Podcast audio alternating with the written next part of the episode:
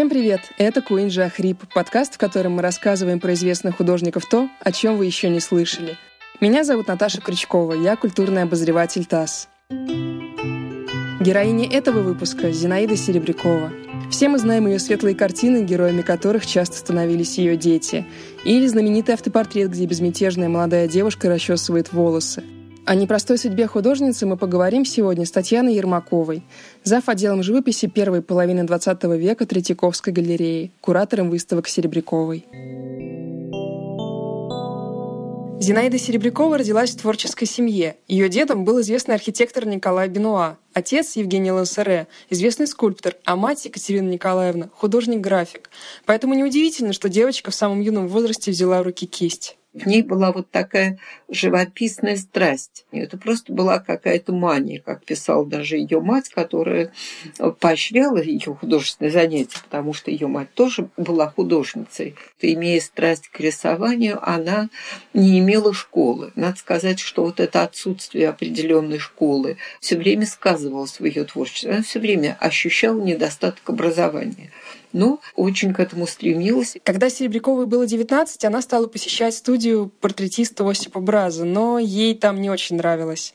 И парадные портреты, которые любил Браз, она рисовать не стремилась. Ей все им казалось, что он недостаточно уделяет ей внимания и вообще своим ученикам внимания. Ну, надо сказать, что сначала у нее еще был такой эпизод в жизни, что она поступила в училище Теньшевой, желая учиться у Репина но как раз именно проучившись там месяц, Репин ушел из этого заведения, оно закрылось, и, в общем, это тоже не сложилось у нее. Но при этом нужно заметить, что Серебрякова никогда не стремилась поступить в академию. И это очень важно, потому что вот эта вот такая академическая школа петербургская ее никогда не привлекала. Потом она поехала в Париж, уже выйдя замуж первый же год, сначала с матерью, потом к ней присоединился муж, она поступила в студию Жюльена, но это тоже не слишком удовлетворяло ее. Там, как она говорит, наверное, к нам относятся как к женщинам, тоже не уделяя много внимания. И среди ее соучениц были такие дамы, которые как ей казалось, приехали развлечься, ну и порисовать. В общем, все время ей не хватало какой-то серьезности. Когда Зинаиде был 21 год, она вышла замуж за своего двоюродного брата Бориса Серебрякова. Влюбленным пришлось скрывать свои чувства несколько лет, потому что, понятно, семье такой союз не мог понравиться. Были проблемы и с венчанием. Ни один священник не хотел брать на себя такую ответственность. Но солидная взятка сделала свое дело, и пара смогла повенчаться тоже какое-то такое проведение. Она, влюбившись в своего двоюродного брата, в общем, как-то быстро поняла, что это вот избранный ею человек, и поэтому очень торопила свадьбу. Даже они поженились, пока еще он не закончил свое образование в институте транспорта. И, надо сказать, все ее представления оправдались, потому что вот их раннее замужество позволило и родиться этим четырем прекрасным детям, и до революции вся их жизнь протекала счастливо. Потом все это кончилось. Но случилась революция. Их родовое гнездо, их усадьбу в Нескучном стали разорять, и Зинаида с матерью и детьми вынуждены были уехать. Вскоре усадьба была сожжена. И у нее мать очень, она поддерживала дочь, они оказались вместе э, вот в этом нескучном, когда пришли тяжелые времена, потом перебрались в Харьков и очень бедствовали. Зинаиде пришлось устроиться на работу в музей при университете, где она делала зарисовки археологических находок. И тут вот приехал муж, как раз нашедшийся. Одно время он пропал, там выяснил, что его арестовали. Потом Зинаида ездила за ним в Москву. Он вернулся в Нескучное, потом должен был опять уехать на службу, и в поезде заразился тифом. Тут он как-то почувствовал что-то и вернулся опять в Харьков, и буквально в течение нескольких дней умер на глазах всей семьи.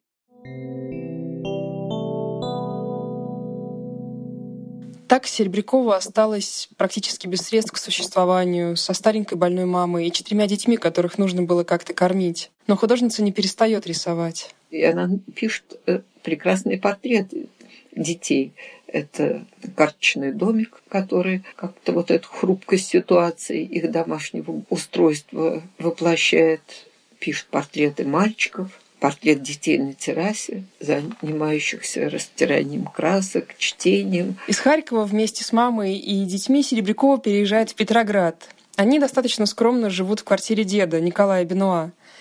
И есть рядом друзья, которые очень помогают семье. Это искусствовед Сергей Эрнст и художник Дмитрий Бушен. И вот как раз Эрнст и Бушен, которые жили непосредственно в квартире Серебряковых, снимая у них комнату, они просто иногда приходили в ужас, что вот дети не устроены в школе, у них проблемы, им не в чем выйти на улицу. То есть и как-то старались им помогать всегда. Кроме того, все думали о каких-то заказах и иногда устраивали серебряковые заказные портреты и однажды попросили нарисовать портрет одной женщины, уже умершей, по фотографии.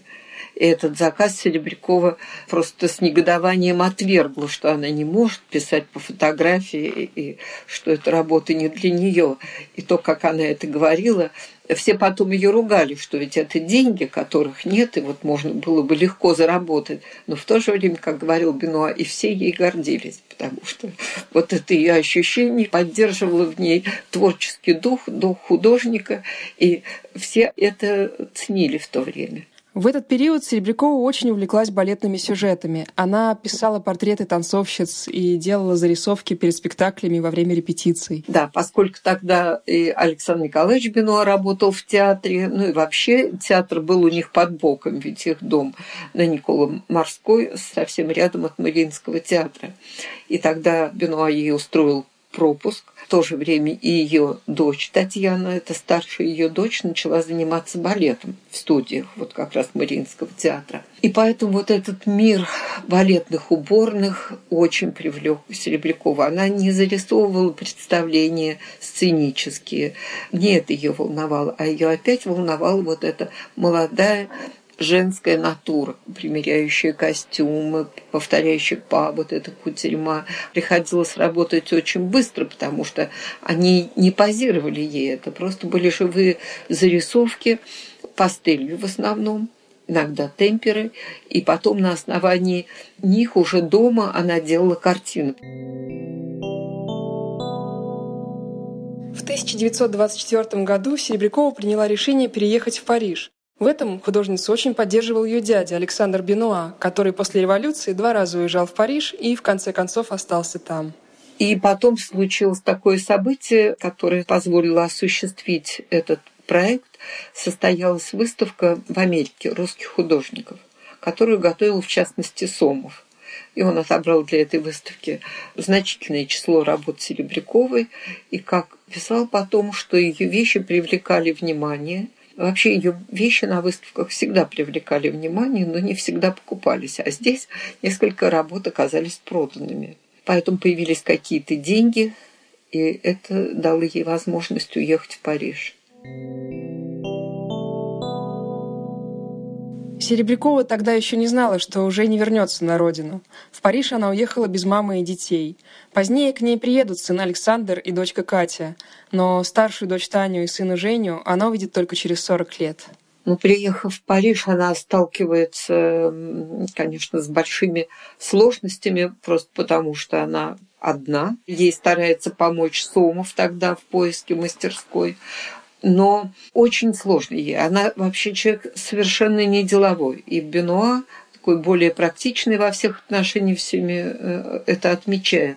Она ищет мастерскую, все время какие-то очень неудобные помещения на верхних этажах, куда невозможно приглашать модели для написания портрета.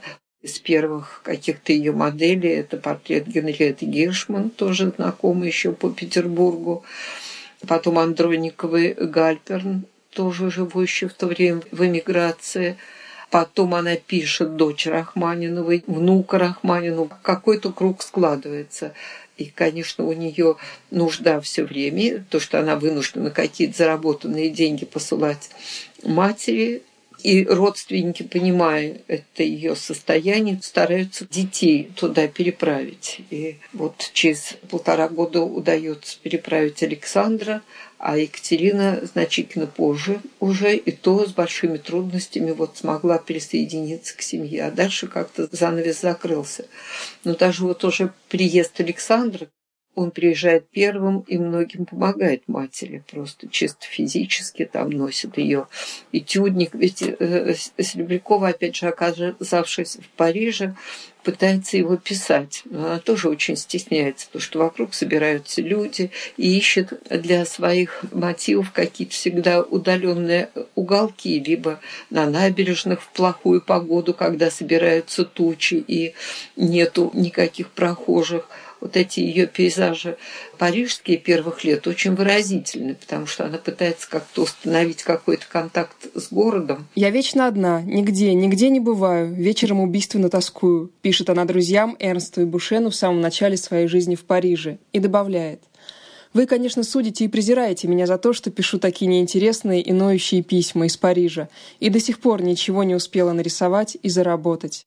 Но потихоньку все налаживается. Через несколько лет, в 27 году, в Париж приехал брат Зинаиды, Евгений Лансере, который ее очень поддержал. Он составлял ей компанию вот в этих поездках по югу Франции, куда они поехали в то лето, и где работали много. И он помог, опять же, ей найти какую-то приличную мастерскую. Это было такое счастливое время, и как раз тогда пейзажи этого года, вот лето в Калиуре, Кассисе вещи получаются удивительные. В Калиуре это изучение жизни рыбаков, порта. В работах этой серии она даже немножко прикоснулась к такому вот искусству Франции того времени, такому очень активному, цветному. В основном она тянулась к такому искусству классическому и давно ей знакомы, и как-то с недоверием и с некоторым презрением относилась к авангарду который господствовал тогда в художественных течениях вот, парижской жизни. Она любила Дега, ну, поскольку это тоже художник с классическими корнями, но не любила ни Пикассо, ни Матисса. Она ходила на эти выставки тоже, но все время критиковала их. Все это время Серебрякова не прекращала работать. Она писала и в Париже, и во всех своих поездках. Вскоре появилась знаменитая марокканская серия. Кстати, по рассказам дочки Екатерины, художница отправилась в Марокко благодаря тому, что ее работами заинтересовался бельгийский король. В 1928 году в Брюсселе состоялось открытие Всемирного павильона искусств, и там было представлено много художников из эмиграции, и у Серебряковой был большой отдел, и эту выставку посетил король. Как говорят, что король остановился около ее работ, и они ему понравились. Провождающие люди тоже обратили на это внимание.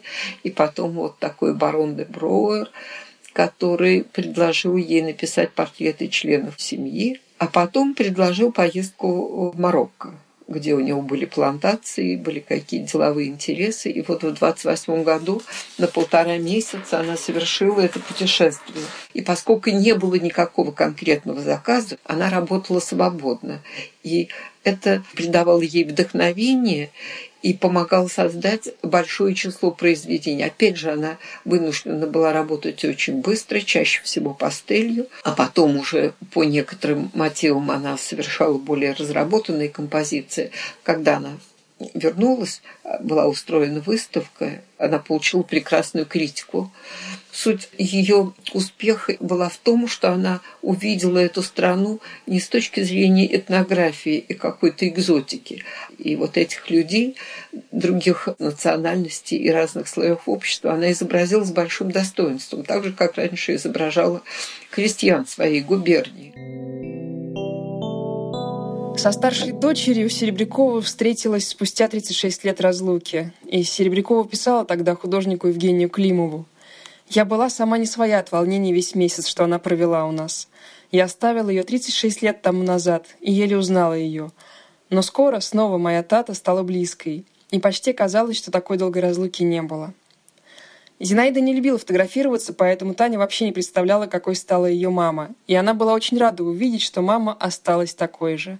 Та же челка, тот же черный бантик сзади, и кофта с юбкой, и синий халат, и руки, от которых шел какой-то с детства знакомый запах масляных красок. С наступлением оттепели завязались связи ее с Советским Союзом. Если до этого она общалась исключительно письмами со своими близкими, то Потом стали приезжать художники, искусствоведы, как-то про нее вспомнили, ею стали интересоваться.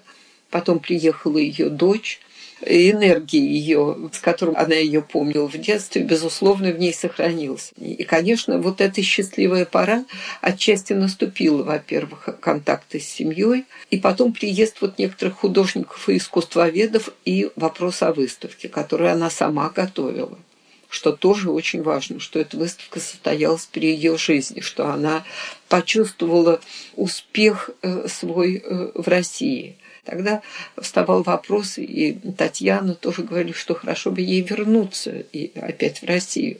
Но, конечно, уже ей это было трудно и физически, потому что она уже была больна. Потом она боялась оставить этих детей. Ей трудно было представить это вообще. Ей, наверное, довольно трудно было представить Советский Союз, и надо сказать, что вот э, думая о том, вот уехала Серебрякова, а вот если бы она не уехала, но я не представляю, какие бы произведения она могла написать на тему советской жизни и что бы ее могло вдохновить. Надо сказать, во Франции она совершенно неизвестная художница. А ведь ее наследие очень велико, и оно в значительной степени остается во Франции сейчас. Поэтому мне кажется, что вот какой-то перспективы открытия ее имени, это должно быть открытие западным зрителям, европейским зрителям ее. Поэтому я надеюсь, что этот процесс когда-то тоже войдет. А на этом все. С вами был подкаст Куинжи Ахрип. Меня зовут Наташа Крючкова. Со мной над выпуском работали продюсер Алина Белят и звукорежиссер Илья Аржадеев. Слушайте нас на сайте и в соцсетях ТАССа, на Яндекс.Музыке и в Apple подкастах. А еще в приложении Google Podcasts, Anchor FM, Pocket Casts, CastBox и Overcast. Обязательно оставляйте свои отзывы и любите искусство.